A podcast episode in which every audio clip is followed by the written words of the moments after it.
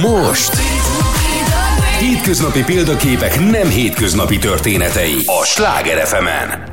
Jó estét kívánok minden kedves rádió hallgatónak és minket az Instagramon élőben nézőknek. Szerda este van, fél nyolc, aki nyitott a karriertörténetekre és az igazi példaképek meséire, élettörténeteire, azok már tudják, hogy itt vannak velünk, de hát egyébként minden adásunk minden podcast felületen megtalálható és visszahallgatható, csak úgy, mint az én Instagram oldalamon.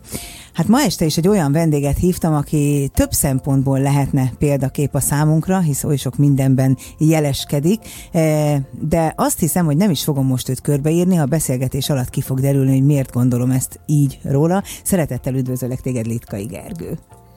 Én is téged. Jó estét kívánok a hallgatóknak. Amikor a hallgatókat megkérdezzük, hogy leginkább mi jut rólad eszükbe, akkor valószínű azt mondják, hogy humorista, vagy azt, hogy a Duma Színház tulajdonosa, társtulajdonosa. Ennek a műsornak egy fix pontja van, és utána majd megyünk, amerre irányítasz, vagy amennyire irányítok én, hogy amikor tizenéves voltál, 15-16 éves, és érettségére készültél, mit gondoltál, mi leszel, ha nagy leszel? Jogász, egyértelmű volt. Én hetedikes vagy nyolcadikos korom óta ezen gondolkodtam azért, hogy jogász legyek, és ugyan ez óta, vagy ugyan ezen idő óta volt a hobbim a humoristaság, vagy a humoros dolgoknak az írása, úgyhogy ez a kettő gyakorlatilag egészen kiskorom óta meg volt bennem amikor 8-9 éves voltál, akkor rádiójátékokat vagy hangjátékokat készítettél az unokatestvéreiddel, és színjátszókörbe is játszol, jártál. Nem volt soha az az irány, hogy színész leszel?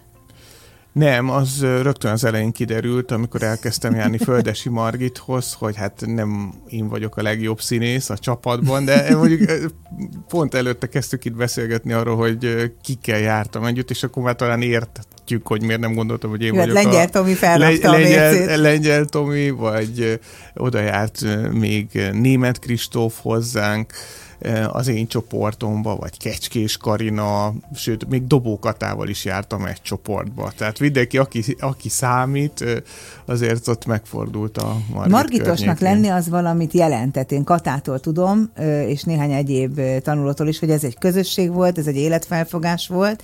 Lehet, hogy kicsit olyan, mint ma a Duma Színház sokaknak. Más volt. A Duma Színháznak azért van egy professzionális célja, hogy valaki a színpadra álljon, és ott stand-upot adjon elő. A Margitnak az volt a lényege, hogy kreatívan hozzunk létre dolgokat, nagyon sokat beszélgessünk, valamennyire megtanuljunk beszélni. Ez sikerült, azért, sikerült. Igen, valamennyire, igen. e, e, tehát erre azért nagy hangsúlyt fektettek, és azért lettek talán ennyire tartósak ezek a kapcsolatok, mert mert amikor együtt hozol létre valakivel valamit, az örökre megmarad. Tehát mi is itt beszélgetünk, pedig csak egymás mellett, vagy egymás segítve dolgoztunk még a régi sláger rádióban, de hogy ezek megmaradnak, tehát hogy ú, ezt csináltuk együtt, és milyen jó erre visszagondolni, és egy teljesen más minőségű emberi kapcsolatot ad, mint nem tudom, összefutni az utcán, vagy ilyen kellemetlen szomszédnak lenni, hát vagy, vagy, vagy máshol kollégáskodni. Mert ebben azért van mindig valami, hogy létrehoztunk valamit, amit mások hallottak, vagy láttak. Nekem az egy nagyon jó emlék, amikor együtt dolgoztunk az akkori slágerben. Egyrészt valami olyan dolog született, ami előtte soha, tehát hogy ti átjöttetek ugye Boros Lajossal és Bocskor Gáborral áttekertetek abba a rádióba, ez volt valami kampány akkor, és teljesen tudatosan elkezdtetek műsort gyártani, ami azért korábban nem volt jellemző, meg talán egyébként ennyire ma sem, hogy gegeltetek, minden adás után meetingeitek voltak, és öten vagy hatan elkezdtetek a másnapi poén gyárra felkészülni, megírni, előkészíteni. Minden poén improvizációnak tűnik mindenhol. Minden ki van karik, vagy ki van sarkítva? Tehát mindig minden meg van írva? Nem. Szerintem sokféle humorista is van, rádióműsoroknál, meg szerintem még inkább igaz, hogy nagyon sok pont meg van írva, tehát azért ott sok minden születik a műsor közben is. A stand-upban pedig több, több módszer van. Az én módszerem az, hogy valamiféle szövegvázat összeteszek, vagy azokat a poénokat, amik pontosan működnek, azokat pontosan megírom, és pontosan próbálom visszaidézni. Viszont hagyok magamnak mindig mozgásteret, mert ettől lesz olyan mintha ott születne a uh-huh. színpadon. Plusz az agyamnak mozgatja azt a részét is, amitől mindig jutnak eszembe új és új dolgok, amikkel pedig tud fejlődni az adott est, vagy az adott anyag. És ez szerintem nem mindenkinél jellemző, van, aki tényleg szóról-szóra megírja, és akkor inkább visszanéz, és ami működött, azt tovább viszi, vagy látja, hogy az kevés volt, ahhoz hozzátesz, ami meg rosszul sikerült, többször azt pedig kihúzza. Én meg szeretem ezt a kicsit jazzesebb, jazzesebb megközelítést azért. Te elvégezted a jogi egyetemet, mint ezt mondottad az előbb, és egyébként abban sem e, e, lehet azt érezni, hogy hát csak azért, hogy meglegyen a diploma, hiszen az első franchise szerződését például az Otthoncentrumnak, azt te magad jegyezed, vagy jegyzed. Igen, Nagyőr Tiborra közösen, azért ő, ő Jó, volt. de hát mégiscsak. Igen, igen, én, én dolgoztam még ezen a, a szerződésen, és de hát azért ő, őtől tanultam sokat, nem visszafelé volt, akkor meg ügyvédjelölt voltam, de nagyon szerettem ügyvédkedni, még most is nagyon szeretem a jogot, és De hogy ez van az életben? Jó, tudom, hogy társadalmas vagy egy ügyvédi irodában, de hogy a napi életedben része ez a munka, vagy nem? A jogi munkát azt inkább van egy volt évfolyamtárs, uh-huh. nem, akivel már gimibe is együtt jártuk, és rászoktam bízni, hogy ő azért tényleg lelkiismeretes és, és ügyesebben megcsinálja ezeket a dolgokat. Amikor van valami érdekes jogi kihívás, felvetés, abba szeretek azért bele folyni. Mikor vált ketté az út? Tehát, hogy igen, tudtad, hogy jogász leszel, és már fiatal korodban a gimiben is érdekelt az írás, a humor írás, hogy írják ezt, hogy hívják, poénírás, vagy? Hát humoros dolgok írása. Vagy, De hogy mikor vált ketté? Ez sokáig együtt haladt, és akkor azt hiszem Friderikus Sándornak köszönhetem, hogy ketté vált a dolog, mert éppen fölajánlották, hogy partner legyek abban az ügyvédi irodában, miután leszakvizsgáztam, ahol dolgoztam, és ő meg megkeresett, hogy ő akar indítani valamilyen TV csatornát, és én írtam már neki korábban, és ő mondta, hogy neki pont ilyen ember kéne, aki kreatív is, meg azért ért a jogi részéhez, mm-hmm. meg azért gazdaságilag se teljesen hülye, és akkor csináljunk egy tévécsatornát, amiből aztán nem lett semmi, viszont így elterjedt, hogy én ilyenekkel foglalkozom, Á, hogy én ilyen, ilyen projektmenedzser vagyok, aki tévécsatornákat tud indítani, és akkor megkeresett Málnai B. Levente, akivel még együtt kezdtük az HBO Mennyi 30 című műsorában, aminek ő volt a producer, és akkor ő éppen a, akkor még talán MTV Networks-nek hívták, ami utána később Viacom lett, ott dolgozott, és akkor mondta nekem, hogy ő hallotta, hogy ilyennel foglalkozom, és ő szerint ez az én nekem az életem állása lenne, hogy elindítsam a Magyar Comedy Central csatornát. És mondtam, hogy ez így van. és akkor, akkor onnantól elkezdtem dolgozni, mint projektmenedzser, hogy összerakjuk uh-huh. ezt a csatornát, és utána meg, amikor elindult a csatorna, utána meg bekerültem, mint főszerkesztő. Megkérdezték, hogy ha már így összeraktam, akkor akarom-e utána is csinálni, mert mondtam, hogy hát persze, hát, hogy. Hát persze, hogy, ha már ilyen jól összetettük ezt a dolgot, és akkor onnantól ezt csináltam voltam. Na jó, de hát ezt ilyen szerényen mondod, de hát hogy közben utána három vagy négy országban megcsináltatták veled, vagy megcsináltad ezt a korporét létedben. Lengyelországban annyira sokat voltál Varsóban, hogy megtanultál lengyelül. Hát igen, azért tanultam meg főleg lengyelül, hát most, hogy jól, az, azt nem mondanám, sőt most ezt szerintem inkább a semmire, semennyire, amire abból emlékszem, mert én oroszos voltam, tehát ahhoz képest a lengyel azért nem volt annyira nehéz, de hogy értsem, hogy az ottani új stand mit mondanak, mert próbálták de lefordítani. ahhoz nagyon kell tudni egy nyelvet, hogy értsd, nem? Hát, Már hogy a stand-upot, a szerintem, szerintem sok mindenre lehet következtetni azért eh, anélkül is, de meg segít az is, hogyha az ember valamennyire tud egy hasonló szláv uh-huh. nyelvet, plusz hogyha a stand beszélnek angolul, és ott azért eléggé meg volt a kultúrája annak, mindenki élt egy kicsit Londonban, mindenki dolgozott ott, vagy visszajött, vagy jó oktatásban részesült, tehát azért ők is el tudták mondani jól. De az, hogy az ember élvezze a ritmust, vagy hogy mi történik, vagy merre megy a dolog, ahhoz azért ez, ez, ez fontos volt. Meg úgy éreztem, hogy tartozom nekik ennyivel, hogyha már ott vagyok, akkor eh, akkor tudjam az ő nyelvüket. Hát de ezt értékelték, gondolom. Persze, Nem hiszem, hogy gyakran persze. találkoznak ilyen expattal, aki rögtön meg is akarja tanulni. Igen, de hát azért Magyarországon is sok expat él, aki tök jól beszél magyarul, vagy legalábbis uh-huh. ahhoz képest, amilyen nehéz a magyar ezzel jól bánik. De eh, ezek a kapcsolatok ott is megmaradtak, tehát azóta is szervezünk itt workshopokat, még így a Covid előtt csináltunk egy nagyon nagy közép-kelet-európai workshopot, mint Duma Színház. De mi ez, egy stand-up workshop? Igen, igen, mert azért mindegyik egy nagyon kicsi piac, eh, annak ellenére, hogy azért Lengyelország majdnem négyszer akkora, mint Magyarország, de összejöttek a lengyelek, románok, ott a délszláv térségből, mm-hmm. mi magyarok, és akkor jöttek Amerikából, Dél-Afrikából eh, olyanok, akik Dél-Afrikából pont azért, mert ők is egy olyan Comedy Central piac voltak, amik egyszerre indultak nagyjából ezekkel, és nagyon jó tapasztalatokat tudtak megosztani. És milyen előadások vannak egy stand-up workshopon?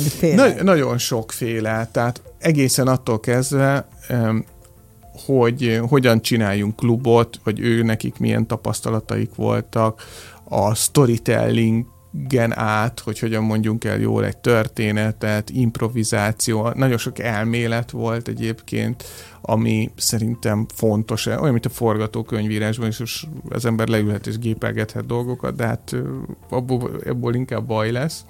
És itt is ezért nagyon sok minden tudatosan át lehet gondolni, nagyon sok mindennek vannak szabályai, meg aki volt egy srác, aki az egész világot körbe turnézt a stand és ő pedig nagyon jól tudott a trendekről mesélni például. Milyen érdekes, hogy az ember azt gondolja, hogy oda kiáll valaki, aki egy nagyon kommunikatív személyiség, és vicceseket mond, miközben kiderül, hogy patika mérlegen méritek minden részegységét. Van, van olyan egyébként, aki ős tehetség, és kiáll, és semmi szüksége nincsen workshopra tehát én nem, nem mhm. állítom azt, hogy mindenkinek nagyon sok workshopon uh-huh. kell ehhez részt venni, e, viszont azt látom, hogy ez mindenkinek hasznára tud válni. Ha használja, ha nem, ha valamit öntudatlanul jól csinált, akkor tudja, hogy miért volt sikere. Tehát szerintem az is egy nagyon fontos szerepe ezeknek a is együtt dolgozásoknak, hogy tudatosodjon, hogy az ember mit uh-huh. csinál jól.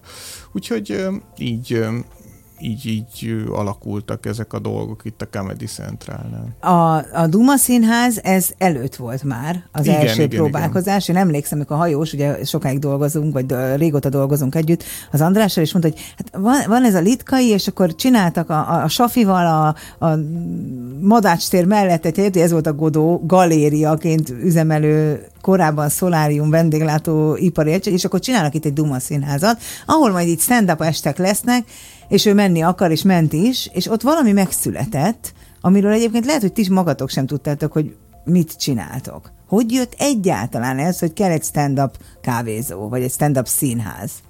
Én akkor már dolgoztam a rádió kabarénál, és nagyon sok embert ismertem, aki már vagy valami stand-up közeli dolgot csinált, vagy foglalkozott humorral, de nem stand up Ez a farkasházi féle kabaré? A farkasházi rád, féle rádió kabaré volt, ahol volt a humorfesztivál, és akkor ott, illetve hát az HBO... És, bocsánat, ő hogy talált rád? Mert ő híres Bocsánat. arról, hogy nagyon kritikusan válogatta a fiatalokat, és nagyon tehetségesnek kellett lenni ahhoz, hogy ő beléd lássa azt a, azt a jót ez abszolút demokratikus módon. Én jelentkeztem már a Rádió Kabarénak egy humorfesztivál, az volt a címe, ami máig emlékszem, hogy előttünk a 21. század. Ez akkor még olyan optimista hangzott, de most azt hiszem, ennek már nem örülünk egyhangulag annyira. E, és az Marton Frigyes volt még a szerkesztő, és azt, azt megnyertem, és akkor utána pedig indult a Humor Fesztivál, amit akkor még 8 évente megrendeztek, mm. most már nem nagyon, és ott is nyertem szerzői kategóriában, és semmi nem volt, én csak beadtam egy írást, amit ott előadtunk, és a Teddynek nagyon tetszett és akkor utána ő nagyon-nagyon sokat segített, támogatott, ugyanúgy, ahogy Fábri Sándor is. Tehát az a jó, hogy... Hányan én... fedeztek föl? Nem, nem, nem, szerintem senki nem állította feltétlenül, hogy felfedezett. Mert te tipikusan az vagy akkor a sikereiddel, hogy mindenki azt mesélheti a saját klubjában, hogy jó, azt fiatal korában Igen, élt. de ezt mindig elmondom, hogy valójában Boros Lajos volt, aki felfedezett. A mennyi 30, ugye? A mennyi 30-ban, ahonnan ő ugye vitt magával már a Danubius Cappuccino-ba, és akkor onnan a mhm. slágerhez, és akkor utána pedig Hatházi Lacival mi folytattuk a Juventusnál tovább. Úgyhogy úgyhogy ha ilyen kreditet, aki tényleg először, akkor mondjuk még Málnai Vélevente, aki ott volt a válogatón. És Meg utána... a Friderikus, és akkor még a Kovács Kristóf is mondhatná, ugye a... a... Végülis ő nem, mert a, sose szerepeltem a Sóder klubban. De Úgyhogy dolgoztál velük. Persze, vagy, persze. Tehát az esti Sóderben, mint uh-huh. író dolgoztam, de oda meg Fábri Sándor vitt. Aha. Aki... Csupa nehéz emberrel dolgoztál már nagyon fiatalon, úgyhogy ez egy ilyen rendes edzőtábor is lehetett a későbbiekre. Nem éreztem edzőtábornak, én ilyen szempontból sikeresnek, vagy, vagy szerencsésnek érzem magam, mert jó élményeim vannak, vagy nem nincsenek ilyen, ha visszagondolok erre az időszakra, amikor én még egy senki voltam, és ők pedig nagyon nagy emberek, mm. mindenkiből arra emlékszem, hogy segített, és jó fej volt. Szóval nem, nem tudnék ilyen megalázó vagy mitú történetekkel nem is, nem is, nem is akartam, nem is akartam ilyet. Hanem... Ez csak az bizonyítja, hogy mennyire lehetett látni már a tehetségedet akkor is, mert mindenki abban a hírében áll, hogy hát akárkiket azért úgy nem, nem. A szülei pedagógusok mindketten mit szóltak ehhez, hogy itt ez a gyerek, aki nyilván nagyon okos, egy jó iskolában érettségizett, elvégzi a jogot, és hát nem ügyvédként, meg nem a joggal foglalatoskodik, hanem mindenféle vicces emberekkel fellépeget, meg írogat, hogy ők ezben teljesen támogattak? Abszolút mértékben. Sose elkérdőjelezték meg, hogy én mit csináljak nem, nem ijedtek meg ettől, vagy nem tanácsolták, hogy csináljak más, mint amit szeretnék. És hát annyira, hogy apukám, amióta elindult a Duma Színház, ő a könyvelőnk. Szóval az, az ilyen A támogatások minden formájában. Minden, minden formájában eh, részt vett ebben. Úgyhogy nem, nem, nem ezzel kellett megküzdeni, illetve nem is mondanám, hogy bármivel meg kellett küzdeni. Szóval sokaknak a, a sikertörténet egy ilyen küzdés történet, nekem inkább ilyen flow történet. Tehát ez azért nagyon fontos, mert ugye fogunk beszélni majd a fenntartatóságról, a klíma változásra való felkészülésről is, mert azt gondolom, hogy ez neked egy olyan fontos nyűnyüke, hogyha mikrofon elé kerülsz, akkor ezt muszáj, hogy mond, és én nagyon szeretem, ahogy mondod, nagyon közérthetően, úgyhogy biztos, hogy majd egy a hírak után fogunk erről beszélni. Na nekem is van egy nyűnyükém, ez pedig pont az, hogy olyan történeteket tudjak megmutatni, mint például a tied is, hogy nem csak Amerikában vannak sikertörténetek, mert ha itt akarod, itt dolgozol, érte, itt mersz hinni magadban, akkor itt is vannak sikertörténetek, úgyhogy én eh, abszolút örülök annak, hogy, hogy beszélsz erről, hogy nem kell feltétlenül megszakadni, mert neked éppen flow élményed van, de azért téged ismerve lehet tudni, hogy iszonyatosan sokat dolgozol. Igen, mert szeretem csinálni, és, és szerintem a legfontosabb, hogy a sikernek a definícióját mindenki megfogalmazza magának, hogy ő mit gondol sikernek. Szerintem az a siker, ami fenntartható, már emberileg, nem, nem feltétlenül környezetileg, az olyan siker, amivel az ember másoknak segít. Amit te is csinálsz, hogy az sokkal többet ad vissza. Mindenki azt gondolja, hogy egyedül állni a színpadon és fürödni a közönségnek a szeretetében, meg a tapsában, az, az csodálatos, az tényleg csodálatos, az elvitathatatlan, de mégis tartós jó érzést az ad, hogy az ember másoknak tud segíteni, vagy az ő életüket előmozdítani, vagy együtt csinálni valamit. Én imádok közösen írni, ötletelni. Egy társas lények vagyunk, mm-hmm. nem, nem hiszek ebben az individualizált uh, sikerben, hogy ez a, a sikernek minden dimenzióját megmutatja az embernek. Másrészt pedig szerintem a siker az, ha az ember olyasmiben sikeres, amit szeret csinálni. Mert egyébként szerintem túl nagy árat kell fizetnie, és nyilván sokkal nagyobb dolgokat érez sikernek, hogyha eh, amit csinál, az nem őszintén szívből jövően Meg hát akkor nehéz csinálja. is, nem? Igen, de hát, meg hogy, kell mert hogy magad. óriási sikerek, de hát én ezt utálom csinálni, csak már ezt csináltam tíz évig, akkor már haladok hmm. tovább ezen az úton, mert új irányba indulnék, akkor még több munkát kéne beletennem. És szerintem ez, ez, egy, ez is egy fontos része ennek. Én ezért, hogyha ezt sikernek lehet nevezni, akkor én ezt a kettőt érzem benne, hogy azt csinálhatom, amit szeretek, és olyan emberekkel, akikkel szeretek együtt dolgozni, és olyan embereknek, akiknek talán tudok adni valamit, és azt is érzem egyre inkább, hogy ők is nagyon sokat adnak vissza ebből. És ezzel lehet túlélni a hétköznapokat, meg azt, hogy az ember néha többet dolgozik, de... Néha. Igen. Az elmúlt 25 évben Igen. minden nap, de jó. Én ezt megértem, én azt szoktam mondani, hogy ha valami olyannal kell foglalatoskodnod folyamatosan, amit nem szeretsz, ez a szenvedés, ha ugyanennyi dolgot, ugyanennyi dolgozol valamiért, amit szeretsz, és amivel jól érzed, az a szenvedély, és az viszont repít. Igen. Úgyhogy én, én abszolút értelek.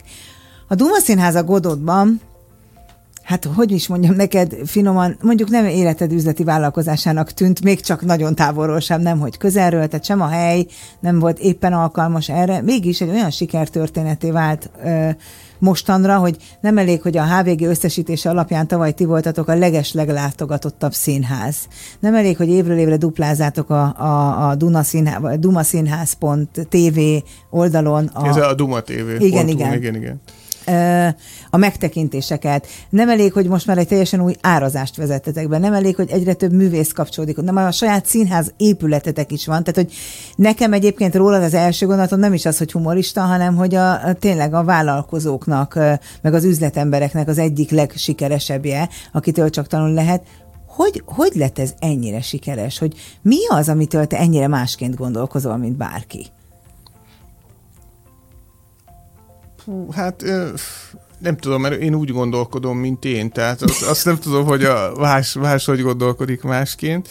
Én szeretek ilyen intellektuális kalandokba vele menni, és a társaim, akikkel ezt együtt csináljuk... Hányan vagytok? Hát ebben. most egy cégben vagyunk hm. majdnem 20 tehát akik De a mindenféle dolgok. A tulajdonosok nem, az, az, az többen vagyunk tulajdonosok, és ez is szerintem egy nagyon fontos szempont, hogy azért többféle gondolat is megjelenhet ebben, és szerintem a sikernek pont ez az egyik titka, vagy hogy ez egy jól menő vállalkozás, hogy itt többféle szempont tud megjelenni. És mindenki egy kicsit másként uh-huh. gondolja, de bízunk annyira a másikban, hogy elhisszük neki, hogy amit gondol, ez a bizalom, azt jól, ez milyen fontos. Igen, igen, azt jól gondolja és talán eh, Safi, aki ennek a eh, összehozója volt, vagy a Csirize, benne volt pont ez a kíváncsisága a világ iránt, és ez azóta is benne van a Duma színházban.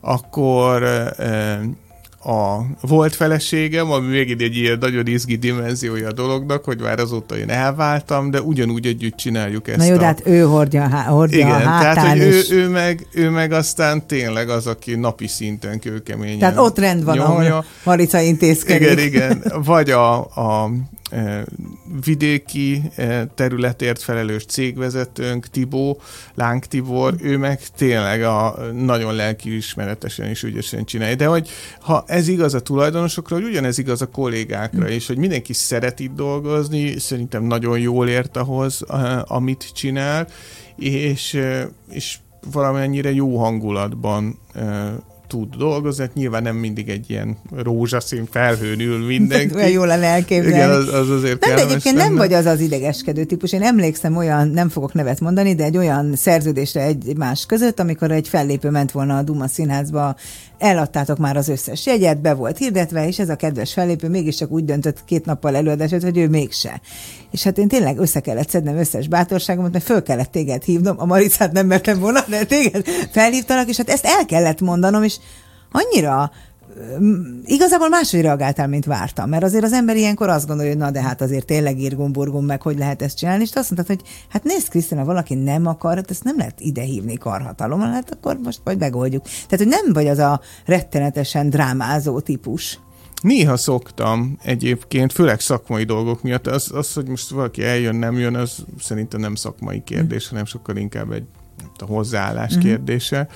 A hozzáálláson meg valakinél lehet változtatni, valakinél nem, de a szakmai dolgoknál nagyon vérmesen szoktam vitatkozni. Az új fellépőkkel is, ha állítanak valamit, akkor én egészen durva határokig Komolyan? elmegyek a szakma védelmében. Hát én, én fel tudom magam spannolni, beleélem magam a, a dologba, és, és tudom, hogy ez sokszor a fellépők érdekében van, mert nekem nem hiszik el, ha ilyen nyugodtan elmondok valamit, tehát néha az embernek muszáj a margitos...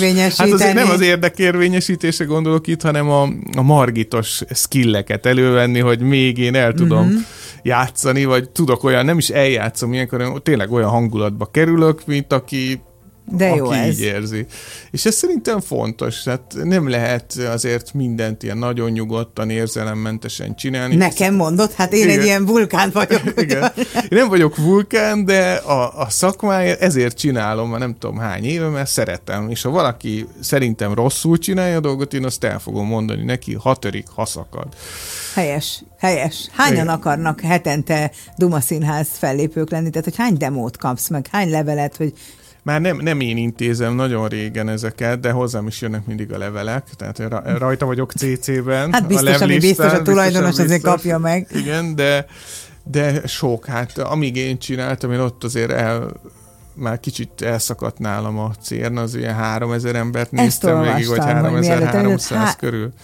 És az... hogy tudsz agyadnál maradni ennyi után? Hát nyilván van tehetséges, van tehetségtelen, van olyan poén, ami ül, van olyan, ami egyáltalán... Sz- Szerencsére nem egyszerre jöttek, mert akkor valószínűleg eh, elpusztulok, akkor, akkor végem van, tehát akkor nem tudom, milyen gyógyszert kellett volna utána szerintem. Így is volt olyan este, az, eh, hogy újra kellett olvasnom néhány szép irodalmi művet, hogy újra visszatérjek a, Igen, hát ez, ez a hétköznapokban. És ráadásul az a baj, hogy nagyon kicsi a belépési korlát enni, mert csak föl kell tudni állni a színpadra, és onnantól már tehát nem olyan, mint az artista, tehát hogy aki fölöslegesen próbálkozott, annál már egy maradandó sérülés kialakult, hanem itt, e, itt, itt azért elég, ha föláll a színpadra, és akkor elég egy kis rossz önértékelés, vagy téves önbizalom, és már is visszafoghatatlanul megindul a rosszaság.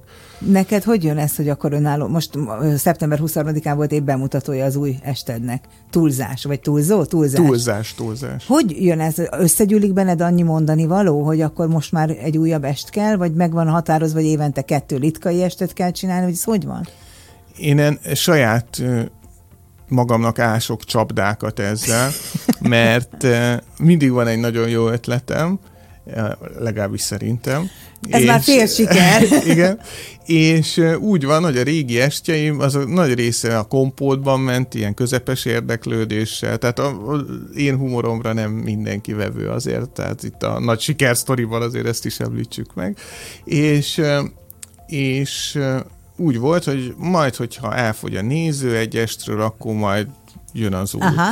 De mindig jött az új, és akkor nem fogyott el. És volt, hogy számoltam, hogy egyszerre hat különböző est futott, amiben szerepeltem, és az már akkora stressz volt, hogy nem tudom, az ilyen 12 órányi szöveget, ahol az ember nagy rész maga beszél, így fejben tartani, az meg hát úgy belehelyezkedni mindig ebbe a ebbe a lelki állapotban, amit egy adott test igényel, és akkor most eh, elkezdtük őket felvenni a Comedy Centralnak, hogy akkor legalább azt így lezárjuk, az akkor utókon. Most a lezárás szóba bele kell kapaszkodnom, de szerencsére szóltam előre, mert a Zoli már másodszor jelzi, hogy hírek jönnének, úgyhogy pár perc múlva jövünk vissza, de mi folytatjuk a beszélgetést az Instagramon. Szóval most felveszed mind a 12 órányi hat estet? Az évek alatt fölvesszük. Most, most már azt hiszem csak kettő van, megint lett egy új, vagy három, ami, ami nincs fölvéve, de így, így szaporodnak. Hát ez a túlzás is abból született, csak hogy otthon eh, a Covid alatt szórakoztam a gyerekekkel állandóan, mindent eltúloztam egy ilyen nagyon heves színészi gesztusokkal, és bármi. Bármi. Mennyire szórakoztató lehet a gyerekednek.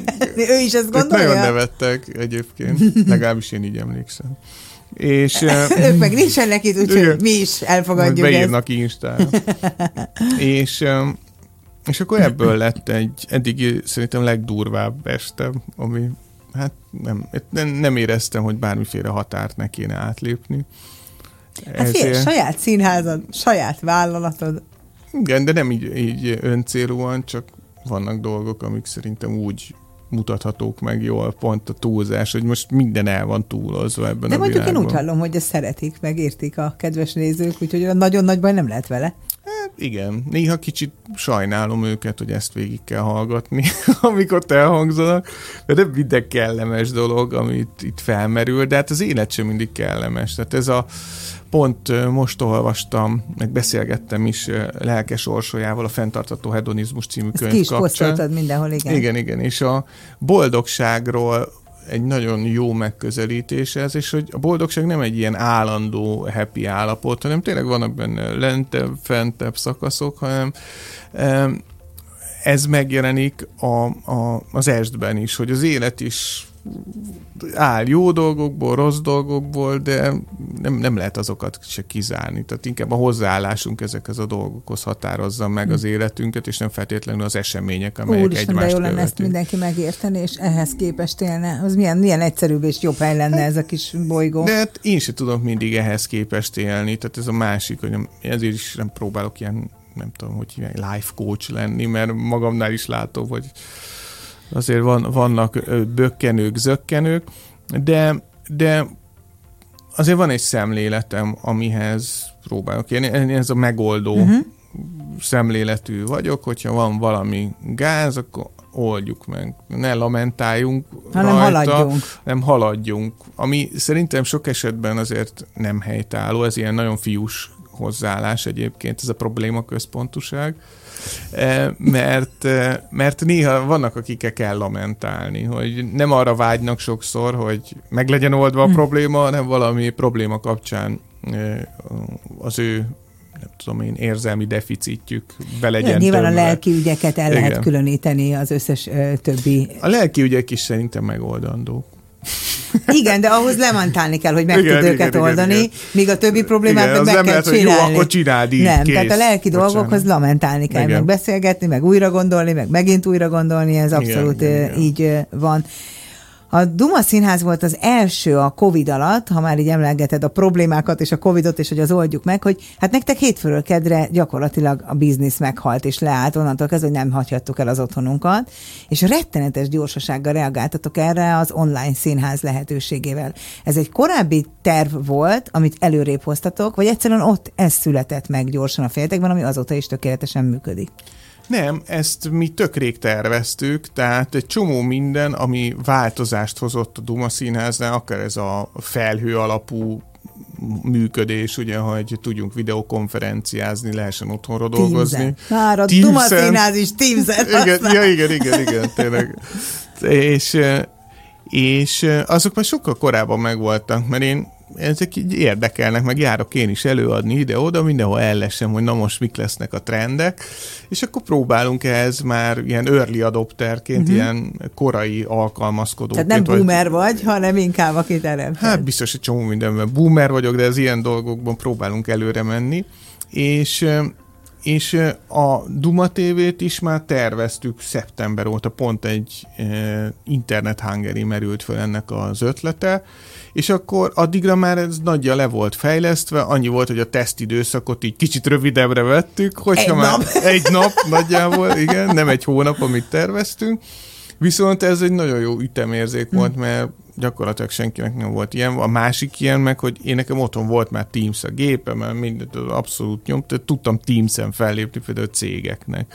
Az mondjuk horror nehéz, tehát, hogy kikapcsolt kamerájú, fekete képernyőbe beszélni mindenféle reakció nélkül, azért az egy kihívás. Nehéz, nehéz, de azt érzem, hogy ez azért sokakat összehozott, hogy ez annyira kétségbejtő helyzet volt, hogy otthon ülni, és az ember nem tudta, hogy mi lesz a sorsa. Tehát azért akkor nem voltunk ennyire biztosak benne, hogy minden rendben lesz, vagy, vagy hogy milyen irányt vesznek ezek nem, az bár események. egyszer ott akkoriban mondtad, hogy is az annyira megfogott engem, hogy azért a katasztrófa filmek nem így néznek ki, Igen. hogy az, a törzs mond valamit a sajtótájékoztatón, tehát Igen. és milyen igazad volt ebben. Igen, de hát nagyon sok emberi tragédián keresztül vezetett akkor is ez az út, és én azt éreztem, hogy hogy azért valamit muszáj adni a nézőknek, meg muszáj adni magunknak is, fellépőknek, hogy ne érezzük magunkat teljesen mhm. haszontalannak itt a társadalomban, és pont ezt érzem egy kicsit majd, hogyha rákanyarodunk a klímaválságra is. Ahogy hogy, összekapcsolódunk a rádióadással igen, újra. Hogy na, a cselekvés szerintem nagyon fontos ö, ö, mentális támpontot tud adni az embernek. Tehát a tehetetlenség érzése az semmi más nem szül, mint tehetetlenséget, és még az abból hmm. fakadó mm. szorongás, depressziót és egyéb, egyéb nem túl jó lelki dolgokat. Mennyire ismertette meg Amerikában ezt az egész piacot? Mert nekem folyamatosan az az érzésem ezzel az egész Duma Színház menedzsmenttel kapcsolatban, hogy ez olyan nagyon amerikai. Most például a jegyárasítás is, hogy ez az on-demand alapon e, tud működni. De korábban, de tehát ez is, hogy online színház, de már az elején is a, a, a fellépők kiválasztása, aztán a saját helyszín, aztán a kommunikációs alaplábak, hogy te lehet azt elképzelni, hogy elmentél Amerikába, végigjártad az összes stand-up klubot, megnézted, hogy ott hogy működik, és próbáltad implementálni a magyar viszonyokra, vagy egyszerűen ösztönösen vagy ennyire sikeres, hatékony?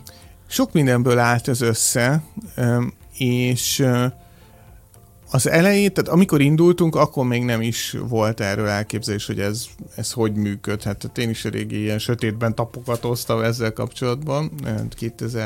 2003 talán uh-huh. akkor indult. A Godó az az. Igen, akkor, akkor indult, tehát akkor én még nagyon nem, egyszer voltam talán Jövőre Amerikában. kell 20 éves bulit csinálnotok. Igen, egyszer voltam talán Amerikában, és utána egy csomó mindent, például az, hogy ezt először elkezdtük franchise rendszerben szervezni. Jó, de az egy alibi, nincs elég pénzem, de elviszem máshova. Igen, de hogy ez pont az otthon centrumból jött nekem az ötlet, hogy jó, hát hogyan lehet növekedni anélkül, hogy lenne nagyon sok tőkém.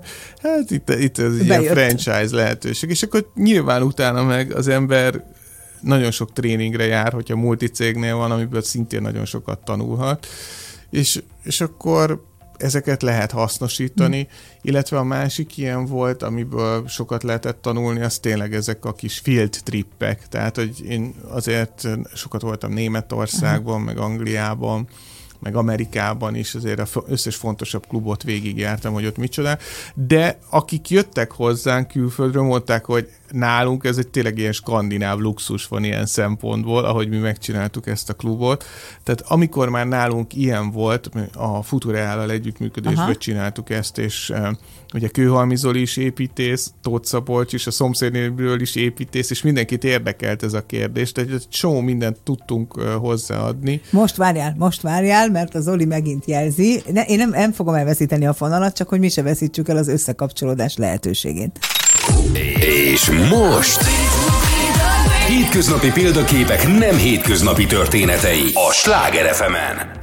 Nos, hát gyorsan eltelt ez a néhány perc, nekünk ugyan fogalmunk nem lesz sem az időjárásról, sem arról, hogy milyen közlekedési viszonyok vannak, de közben is nagyon jót beszélgettünk Litkai Gergelyen, aki a mai vendégem, és ott tartunk éppen, hogy egy skandináv luxusnak hívják a nemzetközi fellépők a Duma Színház kialakítását és az egész viszonyrendszert, hiszen van két építész is a csapatban, itt tartottunk. Igen, mikor... igen, Tóth Szabolcs is építész, Kőhalmi Zoltán is építész, sőt azt, hisz, sőt azt hiszem a valami diploma munkájában pont stand-up klubot tervezett. De jó, csak ki kellett nyitni. Hát igen, és azt, annak is nagyon sokat köszönhetünk, hogy amikor ott volt ez egy üres beton valami, akkor még az alapkoncepció, aki a műpát is tervezte, Zoboki Gábornak a fejéből pattant ki, hogy ez hogyan legyen. Ő, akit megkérte a Futurál, hogy hát mondjanak már valamit, hogy, hogy, hogy csak rajzolt egy skiccet, de hát az, az elrendezés minden azóta is ugyanez maradt, és utána pedig na, volt egy nagyon jó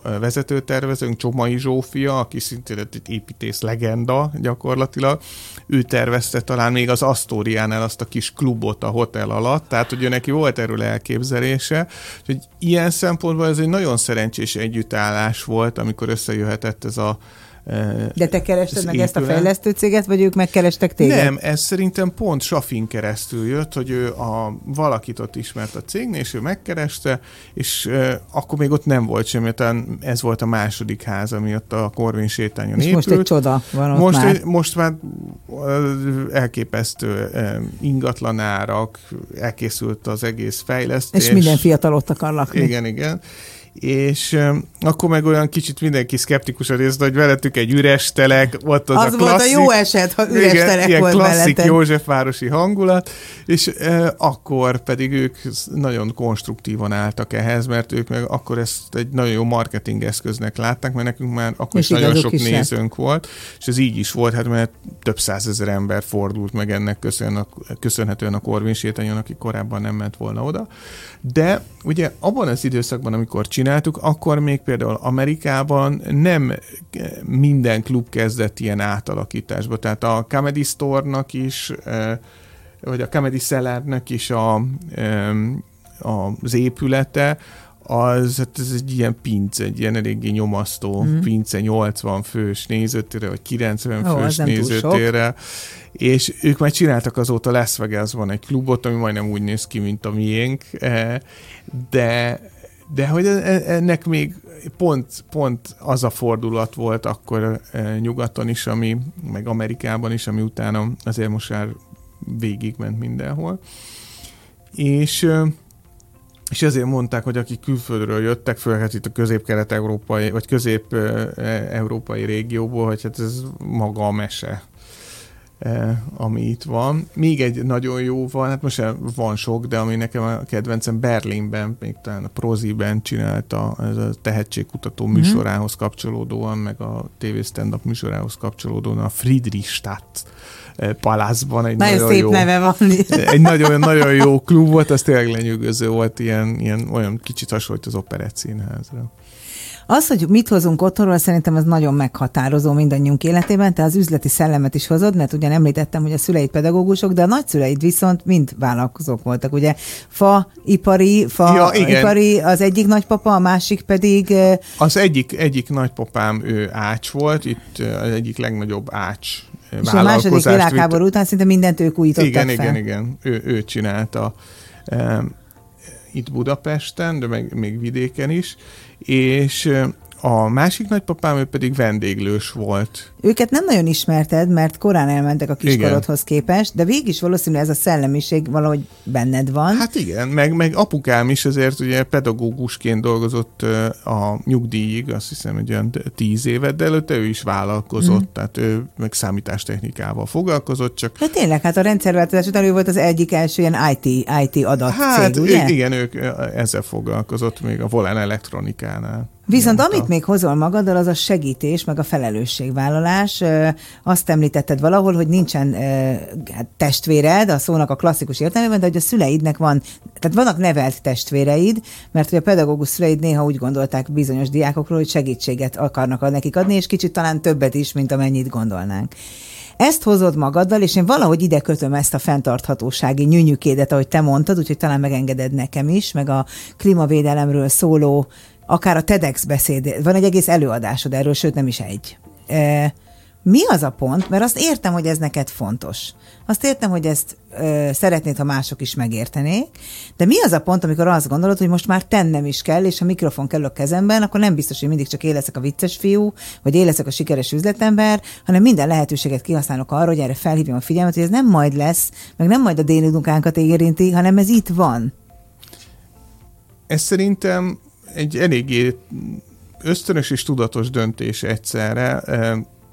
Ösztönös abból a szempontból, hogy például apukám túravezető volt, gyerekkoromban nagyon sokat túráztuk, és utána én is, amikor most megpróbáltam így 40 előtt újra építeni a testedet? Satnya testemet, akkor, akkor én is a túrázásra kezdtem meg a funkcionális edzéssel foglalkozni. És, és azóta is csinálod? Azóta is Bár. csinálom. Hát értem a kérdést. Látszik, de, azért de, akartam, hogy... De, de én inkább, a, inkább a, a, az erőre megyek rá, nem a kinézetre.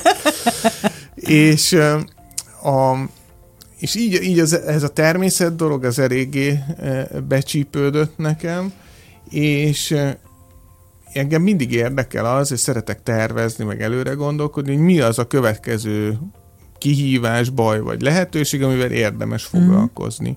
És egy csomó mindennel abszolút lehet saját szintünkön foglalkozni, amilyen céges kérdések, hogy most mik lesznek az új trendek, mit érdemes bevezetni, mit segíti a cégnek a fejlődését, de hogy megéreztem azt, vagy megértettem azt, hogy anélkül, hogy ez a keretrendszer egyben maradna, vagy legalább valamilyen szinten működőképes maradna, teljesen mindegy, hogy mit csinálok a cégben. Tehát uh-huh. az lehetek én a legsikeresebb, dinamikus árazó, lehetnek nekem a legjobb fellépőim, nagyon hamar eljöhet az a fordulópont, ami után nem ezekkel a kérdésekkel kell majd foglalkozni, hanem tényleg egy egy folyamatos válságmenedzsmentbe Jön a víz, nem jön. Esik, jön a víz, jön van-e el... áram, van-e gáz, ugye? És most nagyon hamar eljutottunk azért ebbe a fázisba. De most sem azt gondoljuk legtöbben, vagy gondolják legtöbben, hogy azért, mert nem helyesen cselekszünk, és kinyírjuk a saját bolygónkat, hanem azt, hogy hát, mert itt a szomszédban a háború, ott a hibás ennyire közel van, ennyire érezzük, hogy 44 fok van nyáron, meg,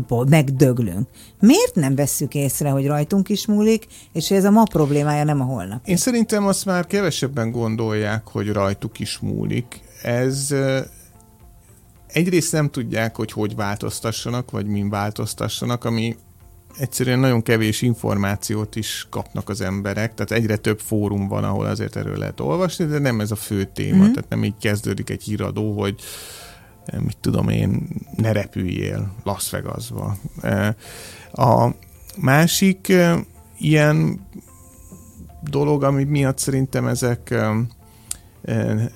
nem mennek át, az az, hogy az emberek nehezen mérik föl a saját hatásukat egy ilyen nagy rendszerre. Ez, a, ez, a, ez teljesen logikus egyébként, csak ahhoz, hogy egy ilyen nagy rendszeren átmenjen egy változás, ott az egyéneken is át kell menni egy változásnak. Ráadásul mindezt egy nagyon rossz motivációs rendszerben tesszük, egy, egy ilyen önfenntartó és egyben önpusztító mm-hmm. rendszerben, ahol nagyon fontosak a külső visszajelzések, a külső motivátorok, tehát hogy mit itt és ez a siker, ez azért egy kicsit lehet azért külső motivátor is, hogyha ezt pénzzel mérjük, vagy azzal mérjük, hogy hány tárgyam van. Képzeld vagy... el, hogy akik itt ülnek, tényleg kívülről rettenetesen sikeresnek látszó és az is emberek, és még senki nem mondta, hogy a pénz a fokmérője. Sokkal inkább beszél pont arról, amiről te is, Igen, szabadságról, de... szeretet, lelkesedésről, álmokról. Persze, de ezt kicsit rosszul is mérjük föl, mert ez igazán nem a pénzről szól az, hogy valaki mennyit Mennyit dolgozunk, el se tudjuk költeni. Tehát igen, igen, mennyit költ. De mondjuk, ahogy mi költünk, nem költ úgy senki, de hogy azért jóval több lehetőségünk van arra, hogy kárt okozzunk a természetnek, vagy ennek az ökoszisztémának. És ezt mindig szoktam mondani, hogy nagyon rossz dolog másokat hibáztatni, mert lehet, hogy őnek itt több lehetősége van kárt okozni, de nagyjából egyformán gondolkodunk uh-huh. erről sajnos, hogy nem, nem érezzük a felelősségünken, vagy ha már érezzük is, akkor kicsit tanácsalanok vagyunk, hogy mivel fogjunk hozzá annak, hogy csökkentsük a karbonlábnyomunkat, hogy a természetet ne úgy kezeljük, mint egy játszóteret, uh-huh. ahova kiengednek minket, és mindent tönkre tehetünk, hanem egy velünk egységben élő és mozgó rendszert, aminek a, azért a vesztesei, hogyha ez rosszul alakulnak a dolgok, elsősorban mi leszünk. Nyilván nagyon sok élőtársunk, vagy, vagy növények, állatok, gombák fognak ennek áldozatul esni, de hogyha már ennyire önzők vagyunk, akkor azt sem ártana felismerni, hogy ennek mi leszünk a, az áldozata. És ez szerintem egy nagyon fontos feladat lenne, hogy megtanuljunk valahogy közösséget vállalni. Tehát ez a felelősség és a közösség. Tehát közösséget vállalni azokkal, akikkel mondjuk egy országban élünk, ami már szerintem most is sokszor meghaladja a képességeinket. Hát Közös... a saját lakóházakban, igen. akik társasházakban laknak, már ott sem megy, pedig az egy igen kicsi közösség. Igen, közösséget vállalni legalább fejben azokkal, akik egy kontinensen lakunk, vagy akik egy bolygón lakunk, és akkor még nem beszélek a növényekről, mm. az állatokról, akik szintén hát egy rendszeren osztozunk, ez egy zárt rendszer, ahol azért nagyon sok csoda nem történik, hogyha, hogyha rossz irányba visszük a folyamatokat. És e, ezért gondoltam fontosnak, hogy stratégiailag, hogyha így nézzük, e, ez a legfontosabb cél, hogy ezen változtassunk, mert minden ennek a függvénye. Most lehet ezt elviccelni, vagy lehet ezt azt mondani, hogy naj, majd 20 év múlva, de nem. Tehát, hogy ezek olyan folyamatok, amikkel most tudunk sokat tenni, mert minél későbbre hagyjuk ezt a változtatást, annál, annál kevesebb lesz annál gyorsabbak, kiszámíthatatlanok, nagyobb ívűek lesznek a folyamatok, amikben már nem lesz vagy anyagi lehetőségünk, vagy egyáltalán objektív lehetőségünk beavatkozni, vagy ezeket visszafordítani. És így így, így erre a döntésre jutottam, hogy erről muszáj lesz beszélni, és muszáj lesz e, magamon is kipróbálni, hogy mind tudok változtatni, mert nagyon nehéz és arról... Mind, mind, mind változtatni? Nem eszel húst nagyon? Nem, azt moderét. próbálom, ott is ez egyébként nagyon rossz a csoportnyomás, tehát én azt, azt, azt érzem, ugye, hogy én kipróbáltam a vegánságot, voltam vegetáriánus, hát most ez a flexitariánus, ez, a, ez az áruló vegetáriánus kategóriája. De hát közben azért mondod, hogy volt egy nagyon vicces poénod, hogy hát igen, az ember megveszi a nem tudom milyen autót, hogy olcsóbb legyen, de közben elugrik a valamelyik hiperbe, hogy vegyen olcsó karajt, és ja, közben igen, végig igen, nem igen, gondolja. Igen, az apokalipszis, igen. De a, ami nagyon fontos szerintem az a repülés, tehát hogy annak a kárait, amit okozunk bármilyen repülésre, az nagyon nehéz felmérni. Tehát, hogy vannak tényleg biztos fontos üzleti utak, de én ebben ez a zéró tolerancia. Tehát nem ami... kell elugrani Zanzibárba, mert van egy hosszú hétvége. Hát igen, tehát hogy ha ennyire szeretjük a világot, meg, meg akarjuk ismerni, akkor ne tegyük már tönkre. Mm. Tehát ez, ez, ez szerintem egy óriási ellentmondás, hogy én imádom Patagóniát, meg akarom nézni a gletszereket repülővel. Tehát, hogy ez egy olyan fajta önzés, amit valahol értem, tehát én is voltam Dél-Amerikában, és így könnyebb lemondani arról, hogy még egyszer elutazzam, uh-huh. és ezért van is lelkiismeret furdalásom azért, hogy így éltem egy ideig, de de ez, ez, ez szerintem egy nagyon megkerülhetetlen dolog. Tehát ez, ez lehet így úgy mondogatni, de mondjuk egy tengeren túli úttal simán annyit széndiokszidot el tudunk pöffenteni, mint amennyit mondjuk egy év alatt lenne optimális. Tehát, hogyha 5 tonna széndiokszidot bocsátanánk ki egy év alatt, akkor lehetne az, hogy nagyjából még a rendszer valahogy helyre rángatható, vagy visszahozható. Itt Magyarországon egyébként tök jó a helyzet, mert 6 tonnát bocsátunk ki egy főre esően, tehát mm-hmm. hogy nem is állunk olyan messzire, sőt a hulladék kérdésben is mindig azt mondjuk, ó, mennyi itt a szemét, de hát európai viszonylatban is hátulról csak a harmadikak vagyunk. Hát nyilván ez a fogyasztással és van kapcsolatban, a nagyon jobban fogyasztó országok. Meg, meg azért nem, nem vagyunk annyira szemetelősek, és ebben is azért szerintem ez a, a, a kereskedelem a fő ludas, hogy mindent becsomagolnak, becsomagolják a becsomagoltba, és mindenhol van 15 fajta fenntartási, fenntarthatósági uh-huh. menedzser, de hát ezekben nincsen jelentős... Hívnak a vállalatok ezzel kapcsolatban? Hát próbálok beszélni erről, akinek lehet, de hát azt, azt nézzük, ugye, hogy ez, ez, ez most pont járok ilyen fenntarthatósági menedzser képzés, és ott ütköztem bele a nagyon e, ijesztő számba, ugye, hogy 2021-ben egy év alatt 100 milliárd tonna anyagot termeltünk ki, használtunk fel és e, dobtunk ki, és ebből kb. 8,6%-ot használtunk újra. Tehát ez egy olyan pazarlóan élünk, tehát legjobb az ugye, amit nem termelünk ki, mert sem uh-huh. értelmetlen dolgokra használjuk, tehát nem, nem szükséges a létfenntartásunk, az semmihez nem kell. Egyedül vagy valamiféle lustaságot orvosol a fogyasztói társadalomnak, Aha. vagy valamilyen kényelmi szempontot tölt be, vagy valamilyen teljesen lényegtelen státuszszimbólumot e, e, próbál az embereknek biztosítani, és ez szerintem nem, nem, nem, nem szerintem, de ez nem, nem fenntartható. Érzed a hatásodat?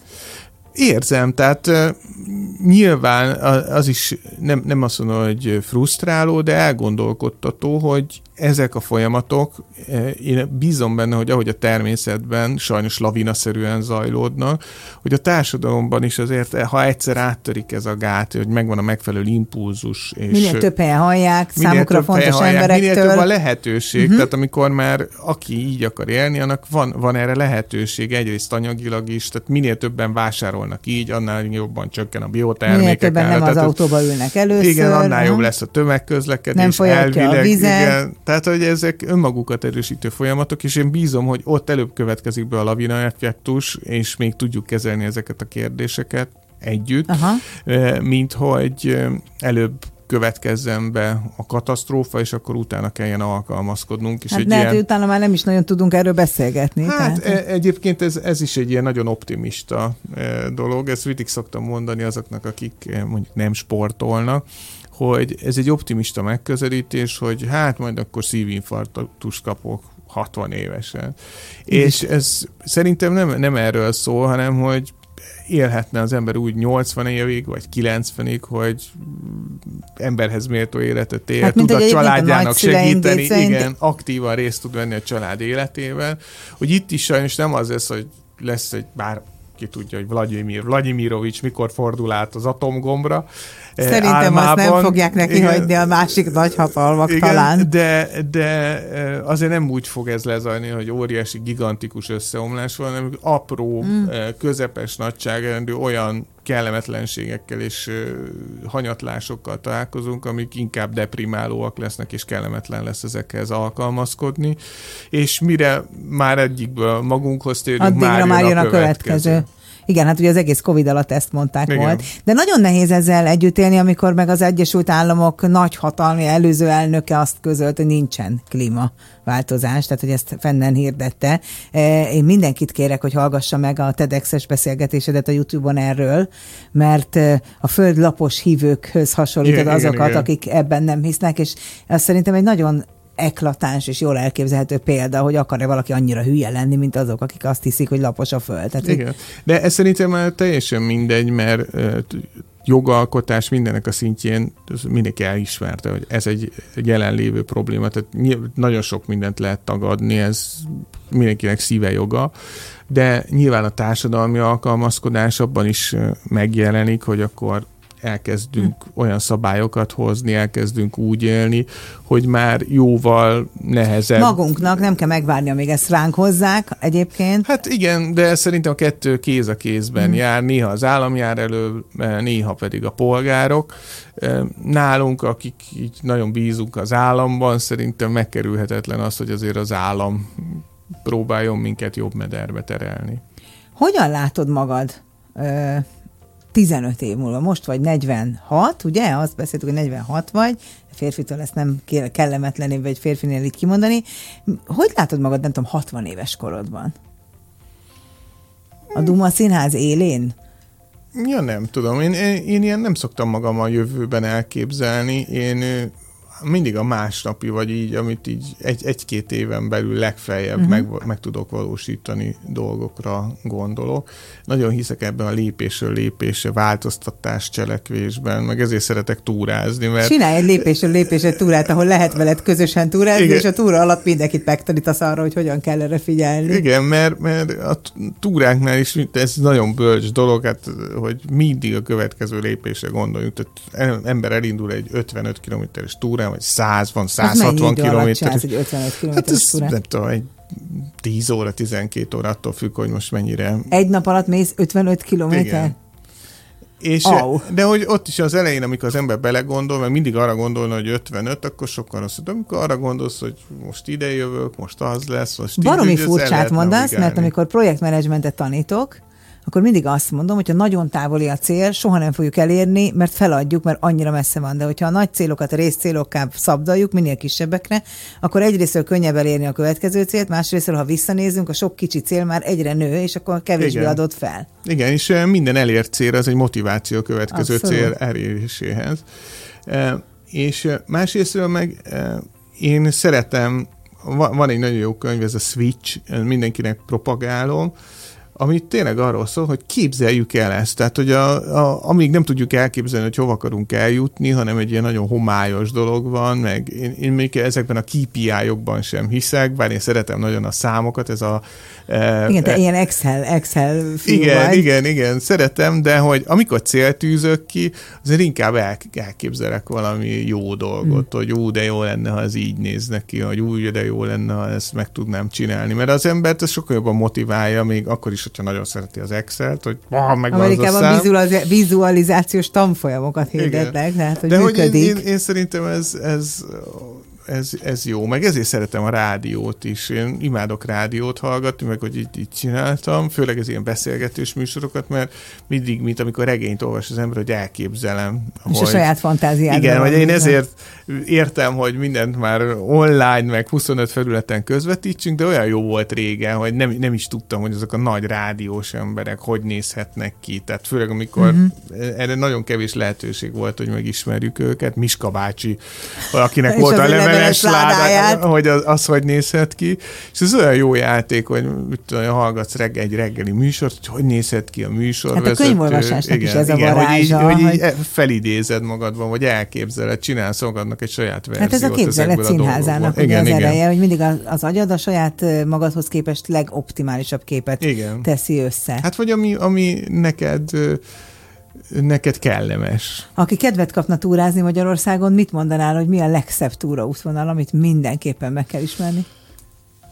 Nagyon sokféle van. Hát a, a, szerintem ami a leggyönyörűbb a Mátra Bérz, de az egy eléggé kemény túra, tehát az, az ember, amíg végigérje, nem biztos, hogy élvezni is fogja, uh-huh. hogyha nem, nem annyira edzett, de azt részletekben is lehet teljesíteni parkolótól parkolóig, a, a hazai kiránduló hagyományokat továbbvive. De a másik, ahol most voltunk, és szerintem nagyon gyönyörű, az ott Salgótarján mellett, ott Eresztvény irányában van a Nógrád Novokrádi Ge- Geopark, ahol ilyen kis felhagyott bányagödrök vannak többek között, de hát az valami egészen elképesztően szép. Tengerszemek, minden, az nincs is messze Budapesttől.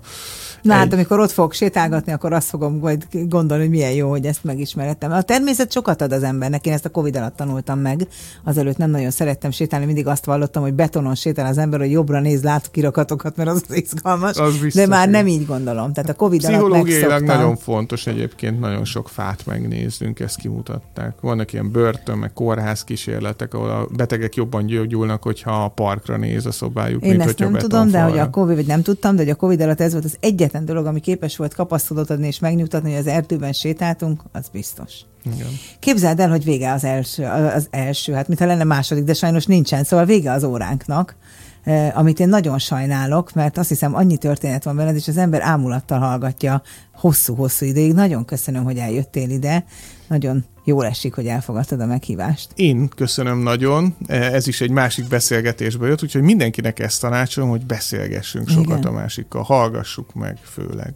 Hát ennél szebb végszót elképzelni sem lehet. Köszönöm szépen. Köszönöm én is. Az elmúlt egy órában Litkai Gergely, a Duma Színház eh, társtulajdonosa, humorista, jogász és egy eh, igazi eh, klímaváltozási aktivista, nem is tudom, hogy kell hívni őt, ennél jobban volt a vendégem. Azt hiszem kaptunk tőle sok-sok útravalót abba a bizonyos képzeletbeli puttonyba, amit szerdáról szerdára telik. Jövő héten is várok mindenkit este fél nyolckor, ugyanígy szerdán, amikor is Zolnai Judita, Met Life ex-vezérigazgatója lesz a vendégem, akivel arról fog beszélgetni, hogy van-e élet, és ha igen, milyen irányban a multi után. Akkor is tartsanak velem.